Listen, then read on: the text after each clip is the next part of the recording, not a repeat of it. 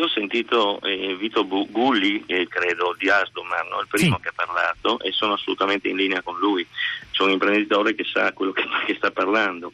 E il mio libro che parla di export, di delocalizzazione, di internazionalizzazione, fa proprio una grande differenza tra quella che è la delocalizzazione pura che è stata fatta e, la, e invece quella che è l'azienda internazionale, cioè l'internazionalizzazione di impresa, che è una cosa completamente diversa dalla Ce la spieghi questa differenza in breve? Allora, noi in Italia abbiamo il 97% di microimprese, la nostra, la nostra, il nostro tessuto industriale italiano è completamente diverso da quello del, del, resto del mondo. Il 97% delle imprese sono al di sotto dei 10 dipendenti e noi abbiamo, almeno dalle ultime statistiche, solo 250 aziende al di sopra dei 1000.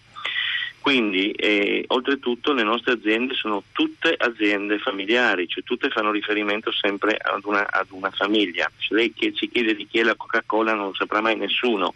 Se noi chiediamo di chi è la, anche la Fiat italiana, comunque facciamo riferimento ad una famiglia, ad una, ad una e quindi sono aziende abbastanza particolari. Anche nella delocalizzazione noi siamo stati anomali, perché di solito si delocalizza per essere vicini al mercato di sbocco. Le grandi multinazionali hanno sempre delocalizzato per arrivare vicino al mercato di sbocco. Voglio andare in Russia, delocalizzo in Bulgaria, che non ho eh, costi di, di, dogana per portare in Russia e sono in, una, in un paese europeo, però posso, posso vendere in Russia. Gli italiani hanno fatto invece il contrario come ha detto Gulli all'inizio, sono andati a produrre in Romania, però il mercato di riferimento è rimasto il mercato italiano. Le aziende trevisane che hanno delocalizzato in Romania pesantemente hanno continuato a vendere in Veneto. Le aziende, le aziende della rubinetteria del, della rubinetteria eh, del, del, Bresciano che hanno fortemente delocalizzato in Cina e adesso hanno una, da, da, alcuni anni hanno una fortissima delocalizzazione di ritorno, no?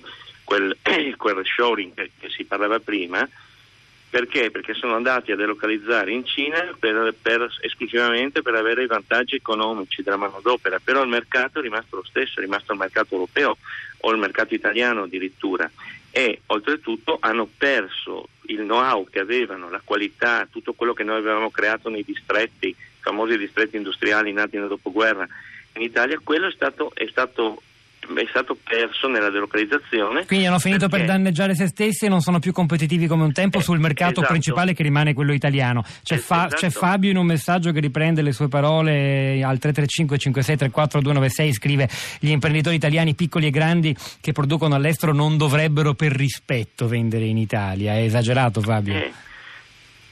Secondo eh, lei? No, eh, ah, sì, no chiedevo a lei, Vittorio, se è un'esagerazione quella del no, nostro ascoltatore. È, ma non è che sia esagerato, però effettivamente il problema è quello del breve, quello che parlava sempre Gulli prima, cioè e anche, e anche Paolo Agnelli. Cioè, eh, il problema è che noi vediamo tutto in una pianificazione di brevissimo termine, neanche di medio termine. Non, non facciamo le pianificazioni a 10, 15 anni, 20 anni, per l'amor del cielo, ma non le facciamo neanche a 3 anni.